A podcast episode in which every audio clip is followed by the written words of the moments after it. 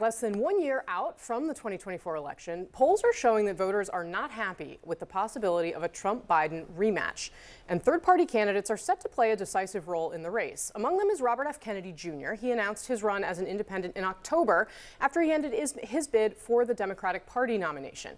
The latest poll from Quinnipiac University shows that in a three way matchup against Trump and Biden, 21% of registered voters said they backed Kennedy. And Robert F. Kennedy Jr. joins me now to discuss all of this and more. Mr. Kennedy, thank you very much for being thank here. Thank you very much for having me, Kasie. Um, why do one in five Americans say that they're interested in your candidacy? Um, I think they, they uh, those are the people who've heard me speak. Those are the people who are listening to podcasts, listening to long form interviews, and they want to change. They don't want to be told by either party that you have to choose between the, uh, the lesser of two evils. I think they want a candidate who's going to bring people together, who's going to inspire people, who cares about. Who's ta- I'm the only candidate who's talking about what's happening to the middle class in this country, and you know this idea that if you work hard by, and you play by the rules, that you ought to be able to make a decent living, you ought to be able to afford a home, uh, you ought to be able to uh, uh, raise a family, take a summer vacation, and put aside something for retirement.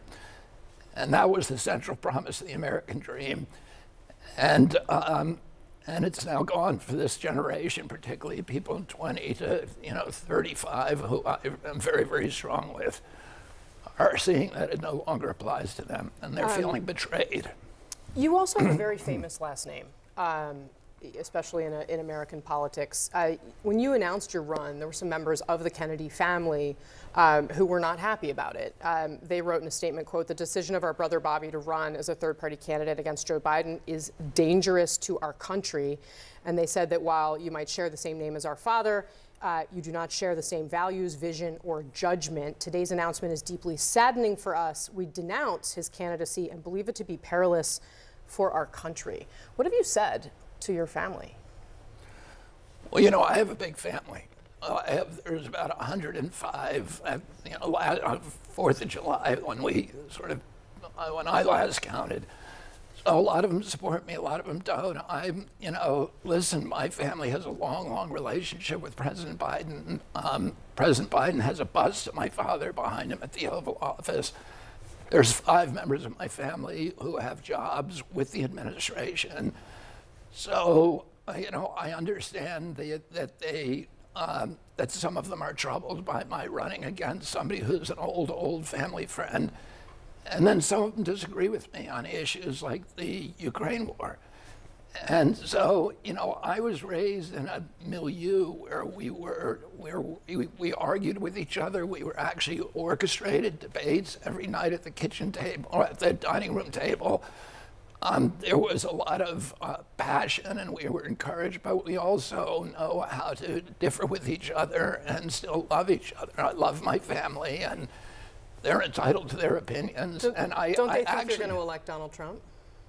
Well, they may, people may believe that, but you know, that's up to them. I don't think, I think I should be running for president. I think people need to hear somebody talking instead of the vitriol, the anger, the hatred, the division. I think people need to hear about a vision for this country that is going to restore the industrial base, that is going to restore the middle class, that's going to get a generation of kids into homes, into houses. And, uh, and I think we ought to be asking our politicians how they're going to do that. I'm the only politician who's talking about that. I'm the only one who, um, who's offered solutions for that. All right.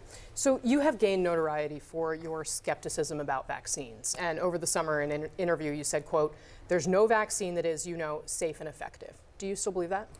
I never said that. So stop me. We have the clip. Please play the clip.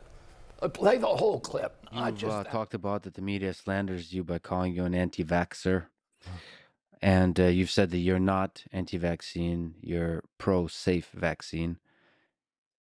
Difficult question. Can you name any vaccines that you think are good? Um, I think some of the live virus vaccines are probably uh, so averting more problems than they're causing. Um, there's no vaccine that is, you know, safe and effective. So you did say it. Do you still believe it? Well, I, here's what here's what I here's what I would say. First of all, I'm not anti-vaccine. How is that statement not anti-vaccine? Well, it's it's this, I, I can say right now there's no medic- medicine for cancer that's safe and effective. It doesn't mean I'm out against all medicines. I've been fighting 40 years to get mercury out of fish.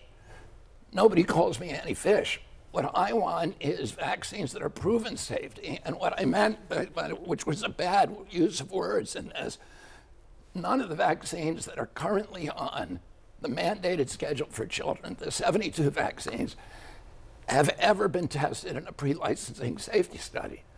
Uh, what that means is that we do not know. Uh, we do not know whether the, what, what the risk profile is for those products, and you cannot prove that any or say with any scientific certainty that any of those products are So causing.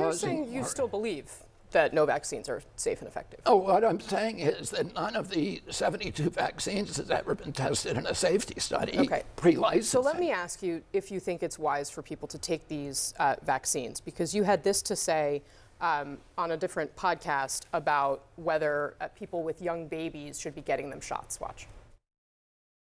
For many, many years, uh, I think parents were so gaslighted and they were scapegoated and they were uh, vilified and marginalized so that even children, parents of kids who were very, very badly injured knew what happened to their kid, but they were just reluctant to talk about it.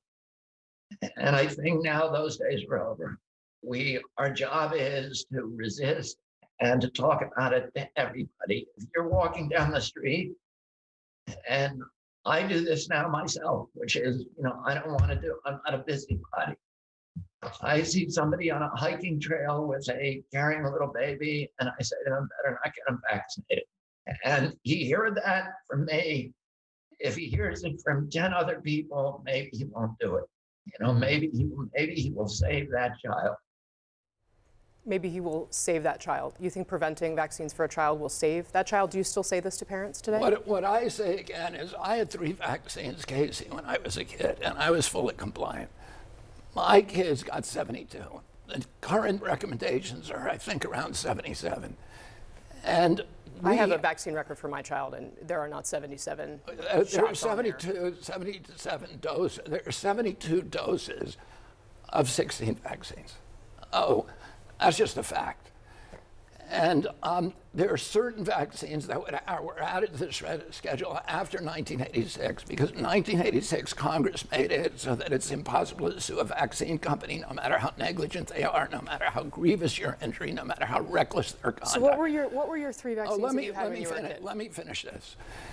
And we, the, there was a gold rush to add new vaccines to the schedule, including a lot of vaccines that are not, uh, for diseases that are not even casually contagious. I'll give one. you uh, hepatitis, hepatitis B. So you don't think hepati- a hepatitis B vac- vaccine is progress? I don't think that a hepatitis vaccine, I don't think the current hepatitis, I think the current, the science suggests that the current hepatitis B vaccines are causing more problems than they're solving. And listen, why would you? I'm not it- in a position why- to why- argue with you on the you science, but I'm why- glad you're on the record as saying that. Why would you? Why would you have a baby, give a baby a, a hepatitis B vaccine? When the only way that you can catch hepatitis B is through sexual interactions or using uh, needles. Now, there are mothers who pass it to their children, and all those mothers are tested in every hospital in the country. So if, the, if somebody's at risk, then I wouldn't object to it. But why give it to a whole generation? You know, the, good health comes from building a strong immune system, and we had we never had hepatitis B epidemics when I was a kid. We never had rotavirus epidemics. A lot of these, th- these products were added to the schedule because they enrich the companies, and this is an automatic boon, an automatic windfall for companies so- that they're now being that they're now allowed to mandate their product with no legal liability. So do you think school no children should not be required to be vaccinated uh, in Schools- public schools No, I would be against mandates at all for any vaccines for children? any vaccine. Okay, I'm glad we established that.